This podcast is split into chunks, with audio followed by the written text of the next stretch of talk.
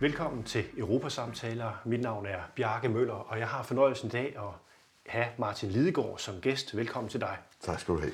Du er tidligere udenrigsminister, og du sidder i Folketinget, og du arbejder meget med udenrigspolitik. Du er formand for Udenrigspolitisk Nævn, og du sidder i Forsvarsudvalget osv., Udenrigsudvalget. Og den krig, vi har med Putin i øjeblikket, som han har jo invaderet Ukraine, og det har truet og rystet hele den europæiske sikkerhedsorden. Hvad ændrer det for os i Danmark, øh, og hvad betyder det for vores øh, stillingtagen til europæisk sikkerhed? Hvordan skal vi agere i forhold til det der? Man kan næsten ikke tage for store ord i munden lige nu, synes jeg, fordi jeg tror, at de øh, jordskæld, vi oplever, de vil sætte sig i en, en ny sikkerhedspolitisk arkitektur i Europa. Det har det sådan set allerede gjort. Og jeg tilhører selv et parti, der jo har skiftet holdning til for eksempel, hvor meget vi kommer til at bruge på forsvarsbudgettet. Øh, vi får en folkeafstemning om øh, forsvarsforbeholdet. Vi har et øh, Tyskland, der pludselig skifter, kan vi sige, position i forhold til Europas egen sikkerhedsakse mellem Tyskland og Frankrig. Tyskland har jo siden 2. verdenskrig været yderst tilbageholdende med overhovedet at påtage sig nogle sikkerhedspolitiske ansvar. Det ændrer sig nu. Så på en lang række parametre aner man nu en ny arkitektur. Og så vil de næste spørgsmål nok være, hvad er så det for en arkitektur, vi allerede nu kan se i horisonten? Og øh, der er i hvert fald to ting, jeg bider mærke i. Det ene er, at jeg tror, at vi vil se et meget forandret NATO, der jo indtil nu har været, må man sige, alt domineret af en amerikansk søjle. Amerikanerne har betalt 70-80 procent af gilde, og de har også haft 70-80 procent af indflydelsen på, hvad NATO skulle være, og hvordan man skulle forstå sikkerhed.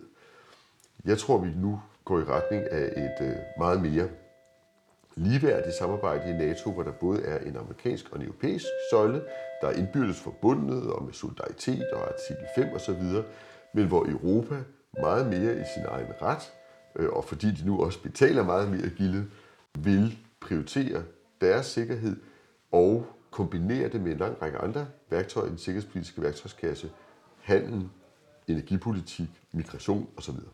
Men vi har jo sådan en hjælpeløshed. Vi kan jo ikke militært gøre noget i forhold til det, Rusland øh, har invaderet Ukraine. Hverken USA eller EU-landene ønsker at sætte soldater på jorden, og vi har overladt Ukraine til deres egen kamp for demokrati og frihed.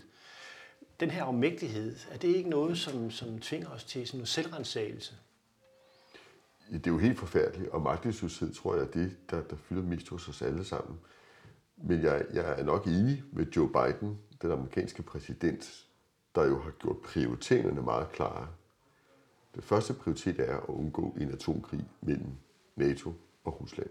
For så er der ikke nogen af os, der er her mere. Og det har Putin jo sådan set troet med. Ja, han har i hvert fald nævnt muligheden.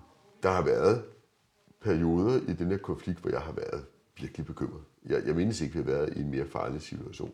I min levetid i hvert fald.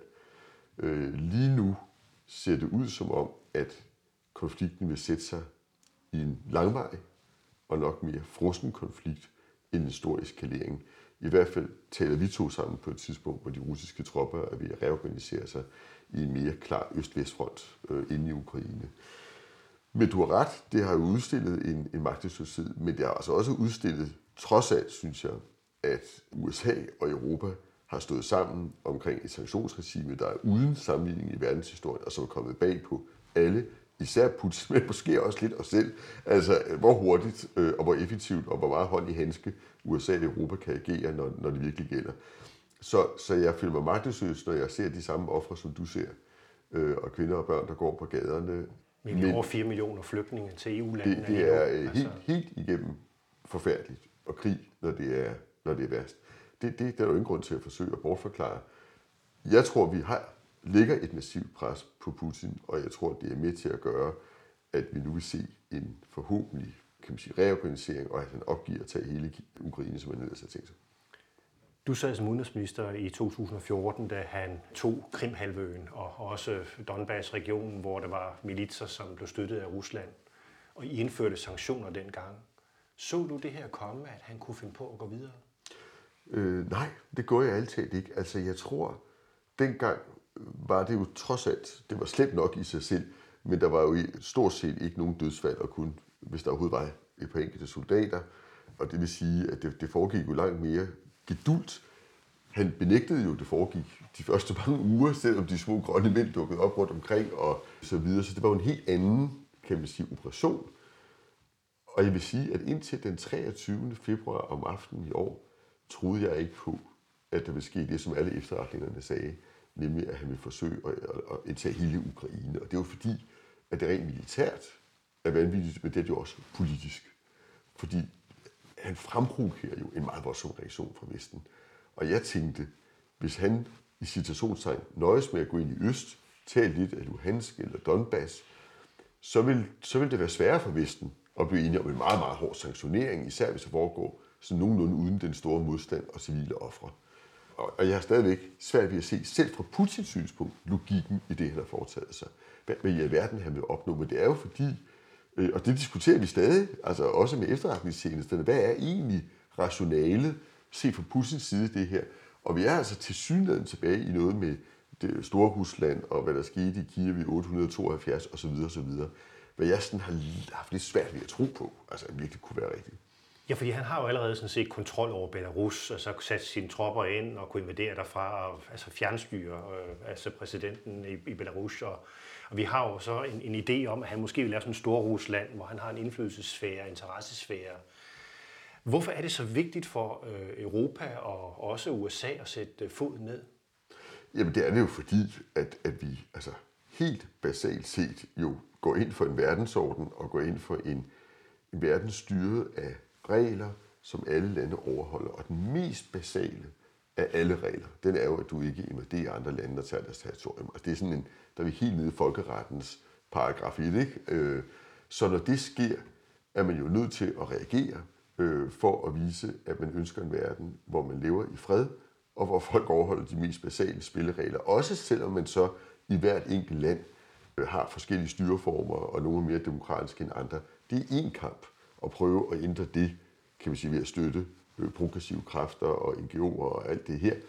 Men noget helt andet er, hvis du bryder de spilleregler, der er mellem landene, så bliver man nødt til at reagere rimelig hårdt, fordi hvis man bare kan gøre det uden konsekvenser, så er der intet, der står længere. En overvældende flertal af lande i FN har jo øh, fordømt den her invasion, men hvis man rent kigger på befolkningstallet, så er der jo store befolkningsrige lande som Kina, Indien og andre, som jo ikke har fordømt operationen så håndfast, som vi har i Vesten. Er det en udfordring for den fremtidige verdensorden, og også for, for Europas placering i den? Men, altså man kan bestemt diskutere, om, øh, om glasset er halvt fuldt eller halvt tomt. Altså, der er jo altså godt øh, 140 lande i øh, FN, der har fulgt de europæiske lande og USA, og kraftigt fordømt Ruslands fremfærd og aggression, og en lang række store, rige lande, som øh, også har fulgt sanktionsregimerne, Australien, Japan osv.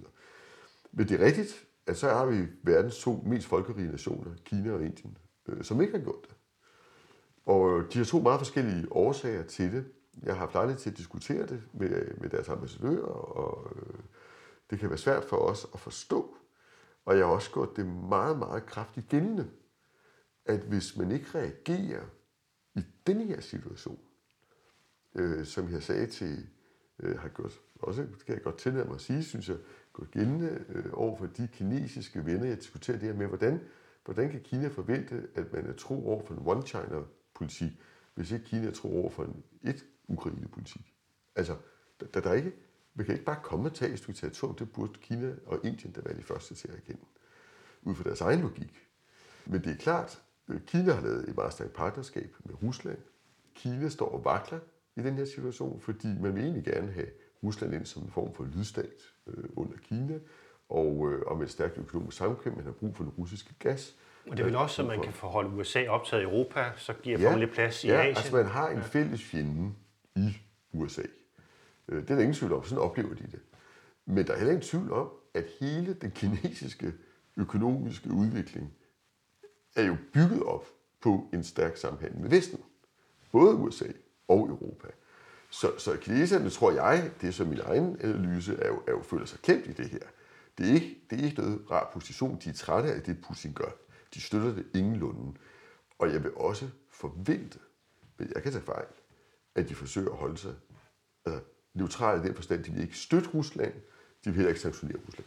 Lad os lige kort vende tilbage til Kina bagefter. Øh, vi lige holdt fast i det europæiske sikkerhed. Øh, det, ja. som er interessant jo her, det er jo også, at vi havde Scholz's øh, historiske tale i forbundsdagen, og de vil bruge en fond på 100 milliarder euro allerede i år til at styrke forsvaret. 2 procent målsætninger, man erklærer sig villig til at indfri. Det samme er sket i Danmark og en række EU-lande.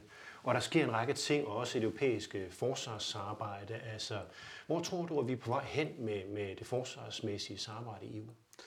Jamen, jeg, jeg, nu har jeg talt både med, med, med gode venner i øh, Paris og i, øh, i Berlin, og jeg ser altså for mig nu, om inden for overskuelig tid, det vil sige inden for 5 til 10 år, et, et helt nyt NATO-samarbejde, hvor øh, Europa tager meget mere ansvar. Det gælder både økonomisk, men det gælder også i forhold til tropper, og jeg tror, man vil se de første store skridt her øh, allerede ved Madrid-topmødet i NATO, hvor, hvor USA vil sige, øh, helt cool, vi er selvfølgelig og hjælper øh, her i den her situation, men vi forventer, at det bliver afløst. Altså hvor de 20.000 amerikanske tropper, der nu står i Østfranken, de burde da være europæiske. Hvorfor skal være amerikanske? Og det forstår jeg da godt, amerikanerne siger. Så, så jeg tror, vi ser en stor bevægelse der. Og så er der en anden dimension. Øh, det, det, det, det er sådan set ikke Europas valg, det er sådan set USA's valg. Altså sådan må det være. Men man vil stadig holde fast i solidariteten og artikel 5, og man er glad for i USA, at Europa tager en større rolle. Det siger alle amerikanere. Jeg taler med, vi havde besøg af viceudenrigsministeren med, med ansvar for det europæiske område og Arktis her forleden. Og de er glade for, at vi tager mere ansvar. De er glade for, øh, at Europa øh, tager mere. Så er der en, en anden dimension også, som jeg læser både Paris og øh, Berlin, og Danmark i et eller andet omfang, i hvert fald mig selv, og os, at vi ved jo ikke helt, hvilket USA vi får i fremtiden. Det USA, vi oplever her under Biden, er fantastisk. Stærke transatlantiske bånd, stor enighed, og alle europæiske lande ønsker at bevare det transatlantiske bånd, som vi har i øjeblikket. Det er der ingen tvivl om, og vi gør meget for det i de kommende år. Øh, men vi, vi har jo prøvet en Trump, der var lige ved at melde sig ud, USA ud af NATO. Ja, hans første udmelding, da Putin invaderer ja. Ukraine, det er, at han er genius. Ikke? Altså, han ja. kalder simpelthen Putin genius. Ja. Og det er jo udtryk for, hvad skal man sige, Præcis. og så, han fører Præcis. faktisk i meningsmålingerne i øjeblikket i USA. Jamen, han fører markant. Det udjævner sig en lille smule efter hans udtalelser her, her om Putin. Men når jeg spørger vores folk i USA, er det her noget, der ændrer amerikansk politik? Altså får vi øh, de mere moderate kræfter i, hos republikanerne, finder de fodfæste? Nu ser vi bedre samarbejde mellem demokraterne og republikanerne. Så er svaret alle de steder, jeg spørger, desværre nej. Så meget fylder det heller ikke i USA og i amerikansk politik, det der foregår i Ukraine. Så det er jo også en slags forsikring for de europæiske lande, at hvis man pludselig får et USA og en administration, der ikke vil garantere Europas sikkerhed, så skal vi kunne selv. Men kan vi selv? Altså har vi kapaciteten til det? Altså, ja, vi har jo nogle atomslagstyrke. Vi har, vi, skal vi have en atomslagstyrke i Europa? Ja, vi har da atomslagstyrker. Ja, vi har jo en fransk vi har, vi har, vi har, vi har, vi har en fransk og en britisk. Jeg tror ikke, NATO bliver oplyst. Heller ikke under Trump. Øh, især ikke med de skridt, vi tager nu. Men der, der er jo også nogle mellemveje og nogle gråzoner. Der kan også være en situation, hvor, hvor Europa har nogle prioriteringer. Altså vi har jo hele det nordafrikanske Mellemøsten, som USA er på vej ud af, med migration og udvikling, som vi skal håndtere. Vi har Rusland, men så har vi så også hele Vestbalkan og situationen i Bosnien og alt sådan noget. Og jeg tror, at amerikanerne forventer, at det skal vi ordne selv, og jeg tror også, at europæerne ønsker at ordne det selv. Og her kommer det ind, at, at den europæiske forståelse af sikkerhedspolitik, EU's forståelse af sikkerhedspolitik, der, der, der er nuancer i den forstand. Ja, det er meget bredere end NATO's. Altså, den, meget bredere. Det handler ja, om international ja. ret og menneskerettigheder, og altså at beskytte civile klima og menneskers og, værdighed ja, og klima ja, og sådan noget. Ja, ja, og det vil sige, når jeg kigger på den europæiske værktøjskasse, så har vi jo stadigvæk verdens største marked. Det vil sige, vi er alle andre stormagters største eksportmarked. Det er en kæmpe soft power, der ligger der. Så er vi nu ved at frigøre os endelig fra at importere for 300 milliarder euro energi, fossile brændsler hvert år. Jeg forventer store og markante udspil fra kommissionen på det område. Det første kommer i maj, øh, også fra den side. Og det vil sige, at vi kommer i en helt anden situation styrkemæssigt på det område. I stedet for at være afhængige, kan vi blive eksportører og bruge det som en del af vores geopolitik. Så har vi migrationsdelen, hvor den eneste langvarige løsning jo er, at vi får opbygget Nordafrika til et velfærdsniveau og med fred og stabilitet. Det kræver andet end forsvar det, det er en del af det forsvar, for der skal stabiliserende indsatser til, men det er jo også investeringer, det er udviklingsbistand, det er alt muligt andet. Det er handel. Og sådan kan man blive ved. Det vil sige, EU har brug for at kombinere sine forskellige sikkerhedspolitiske værktøjer, herunder forsvarspolitikken. Hvorfor er det vigtigt at afskaffe det danske forsvarsforbehold? Jamen, hvis man skal være helt ærlig, at, øh, har forbeholdet ikke begrænset os nævneværdigt i fortiden. Altså, der har været ganske få steder, hvor vi kunne være med. Vi kan ikke deltage i de militære øh, Vi kan ikke deltage i de militære dele, så vi har måttet sige nej til nogle missioner i Bosnien og enkelte i, i Afrika. Men det, der sker nu i Tyskland, hvor jeg pludselig nu ser en akse, som jeg tror kommer til at gå mellem Frankrig, Polen og Tyskland, en trekant, kan man sige, og hvor man opbygger de store lande, Italien, opbygger en, en helt anden form for slagkraft, og også vil påtage sig større ansvar. Danmark har en, i min optik, helt objektiv interesse i at være med til at sikre netop, at sikkerhed bliver forstået bredere end bare det militære, men også i at præge det militære, sådan at det bliver tænkt sammen med de andre ting. Men derudover har vi sgu også en forpligtelse. Det, Hvorfor det? Vi er jo jamen, i NATO. Ja, fordi at EU kommer til at tage et større del ansvar.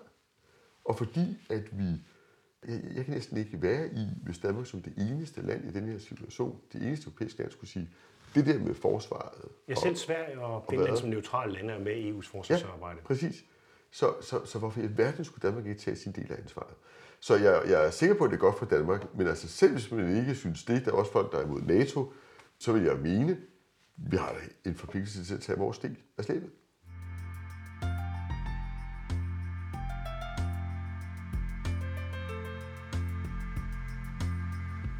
Men hvordan kan vi være med til at præge et samarbejde, hvor de europæiske som sige, store lande øh, også sætter kammertonen? Altså, hvad, hvilke muligheder har Danmark i sådan et spil?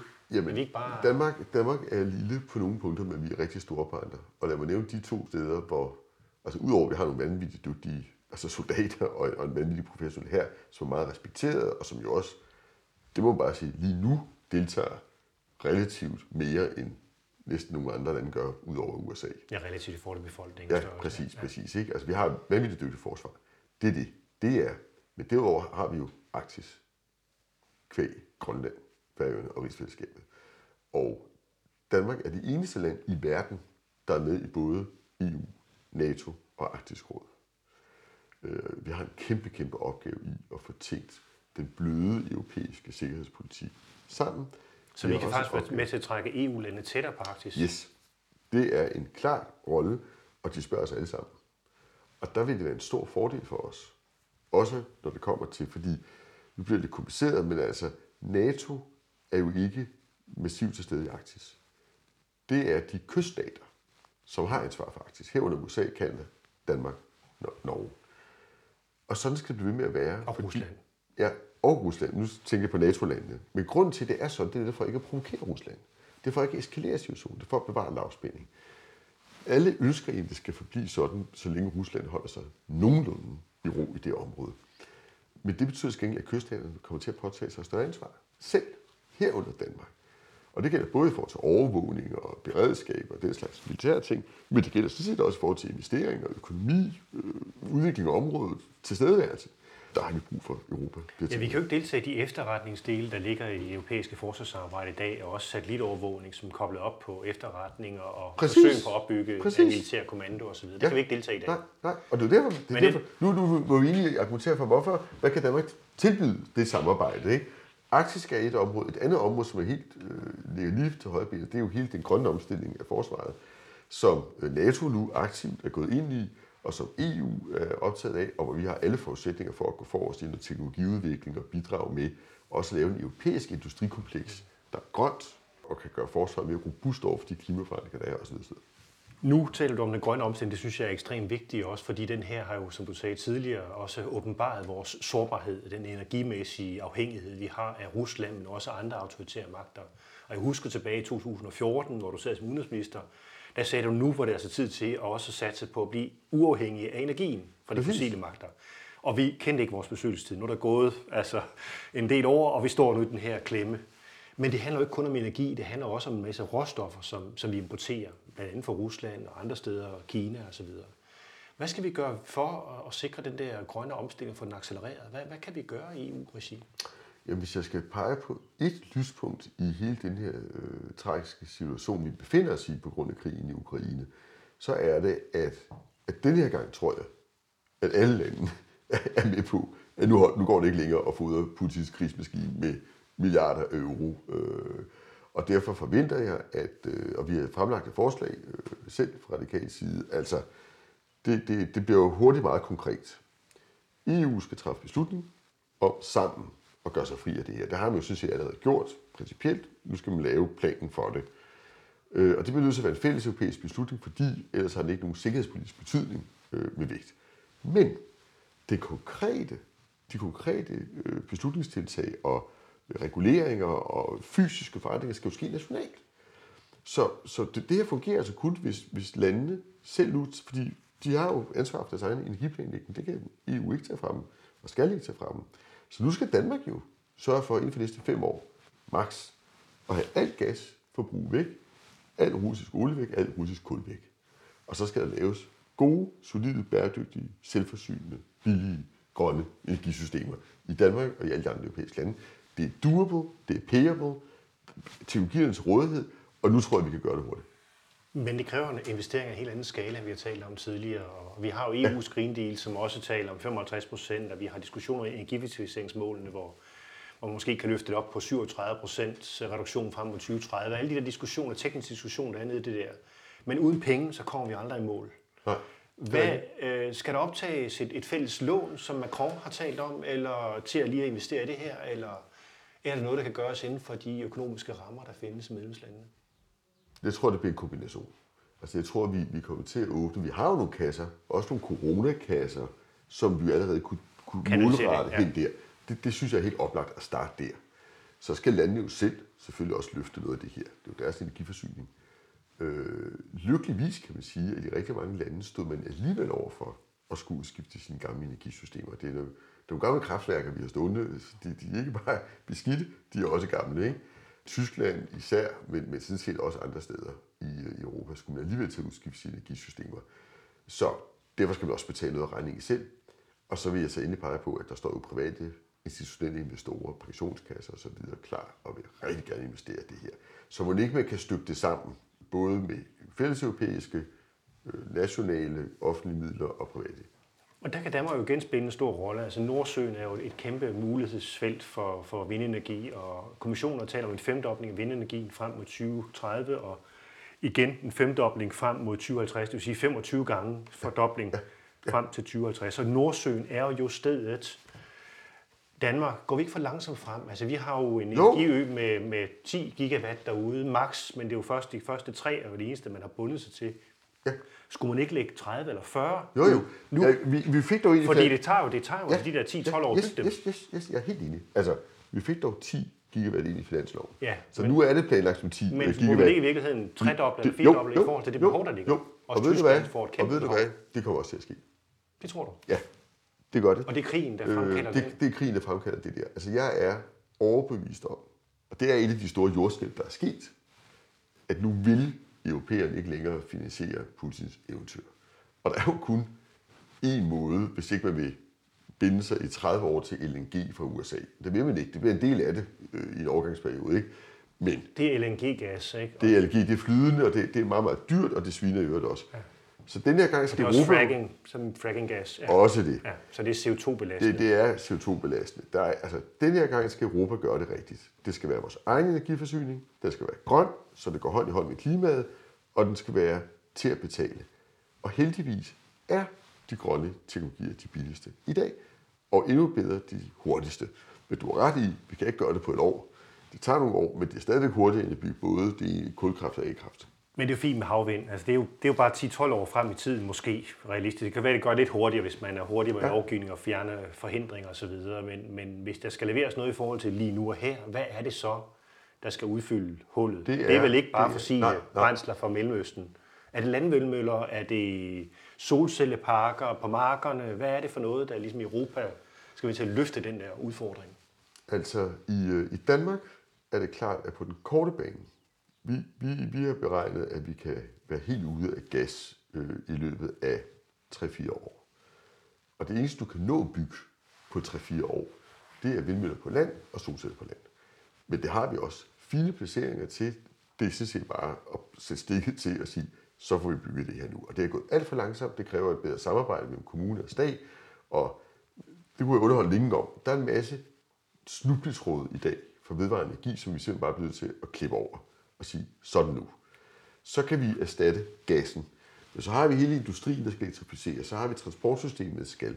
Og, og så har vi Power to X til vores fly og skibe og sådan noget. Og det er, det, det, det, at de sidste der, det kan vi først rigtig lave i 2028, 29, 30.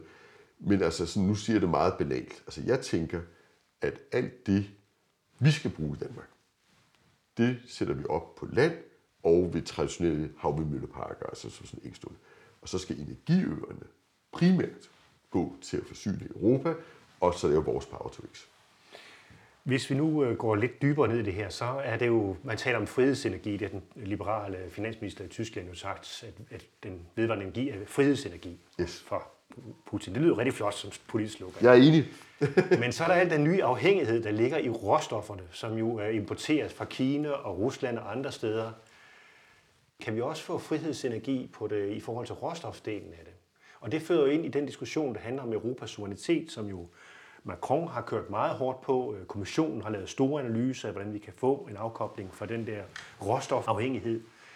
Politisk, altså, der, der skal vi jo forholde os til, hvordan vi skal, hvad er det for nogle typer af krav, der skal stilles til de producenter, der opstiller de der vindmøller og andre ting og sager. Ja, altså der er, der er mange ting, det du siger. Øh, for, for du er jo ret i, at når man skal lave et helt nyt energisystem, bliver man nødt til at, kigge på hele værdikæden. Altså hvor kommer stålet fra? Hvor kommer de sjældne jordarter fra? Hvor kommer det hele fra? Øh, jeg vil vurdere, at dem, der får lov til at sætte de her møller op og drive dem, og det er jo kritisk infrastruktur. Så der vil man, det har vi jo nu lavet fælles europæisk lovgivning for. Der er nogen, der kan få lov til at eje det, og nogen, der ikke kan få lov til at eje det. Men så er der hele værdikæden. Det, man kan sige overordnet, det er, at den skal være så divers som muligt. Altså, vi skal have så mange forskellige leverandører som muligt. Vi importerer jo en hel del øh, iskram fra Kina her. Og øh, Vi er afhængige af Kina. Vi har Ja. brug for Kina. det har vi. Men Kina har også brug for os. Hele regimet i Beijing, kan vi sige, eksistensberettigelse, er jo, at de kan levere økonomisk fremgang for den kinesiske befolkning. Den dag det kommunistiske parti ikke kan levere det, så kan de heller ikke sammen med Kina længere. Det ved de godt. Så de er også afhængige af os. Og jeg vil endda mene, de er mere afhængige af os, end vi er af dem, hvis det endelig kommer dertil. Fordi vi trods alt er rigere og, og har nået øh, nogle, nogle ting, de har nogle store udfordringer her. Men det er, jo- her, hvor man bliver nødt til at spørge kineserne. Er I på den rigtige eller forkerte side af historien?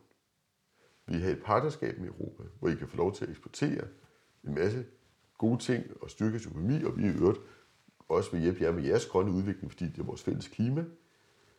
Eller læner jeg nu ind med Rusland, et land, der er i åbenlyst konflikt med internationale regler og handelsaftaler og love i hver forstand, for så tager vi sgu ikke handle mere. Det vil jeg sige, hvis jeg sad nede i Bruxelles i dag.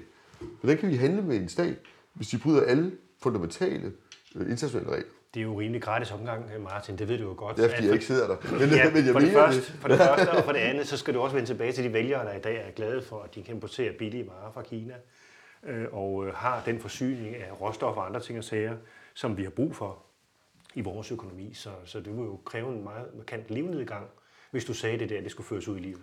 Hvis jeg, og derfor hvis, har man jo hvis, EU hvis, hvis jeg gjorde det overnight, ja, hvis jeg skulle gøre det fra den ene dag til den anden, har du ret. Og EU har lagt en strategi, der, hvor man definerer Kina som, som en konkurrent, en øh, partner, fordi vi skal samarbejde de her ting, men også en systemisk rival. Ja. Synes du, det er den rigtige måde at forholde sig til Kina på? Faktisk ja. Hvorfor? Fordi at, at det er kompliceret med Kina. Altså, Kina er det mest komplekse kan man sige, sikkerhedspolitiske øh, udfordring, vi står overfor i min optik. Fordi det er så utroligt stort et land, og det vokser så stort øh, økonomisk og militært, og det forsvinder jo ikke.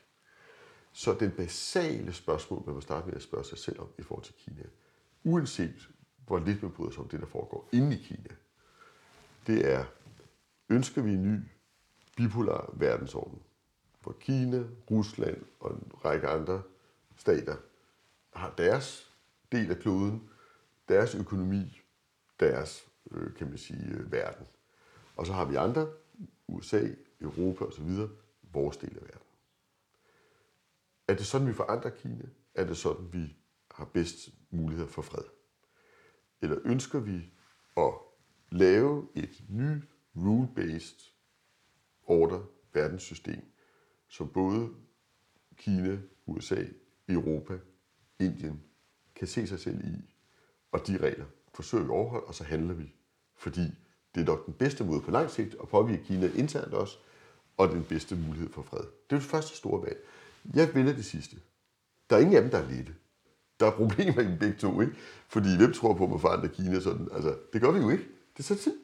Så vil vi så hellere leve med, at vi ikke kan det hurtigt, med alle de komplikationer, det giver, og alt det, vi skal kigge på. Øh, og, og, altså, det er ikke let det her, men jeg foretrækker, fordi jeg mener, at freden er nummer et, og fordi at demokratiet er nummer to, og jeg tror, det er lettere at forandre et samfund, hvis du er i dialog med det på en eller anden måde. Også selvom jeg ikke tror, det sker på to, fem eller ti år.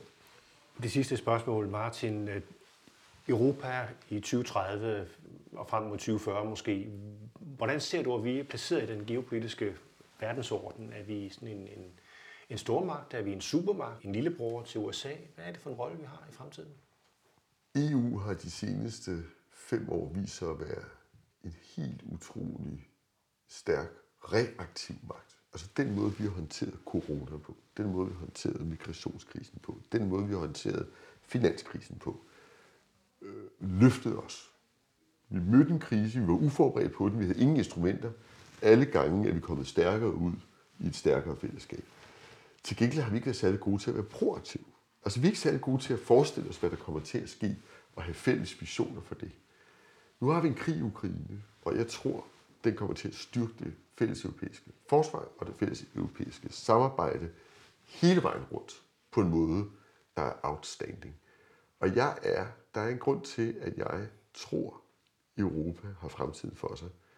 Øh, og det er, at vi er den mest demokratiske af alle de poler, der nu er ved at etablere sig selv i det multipolare verdenssystem.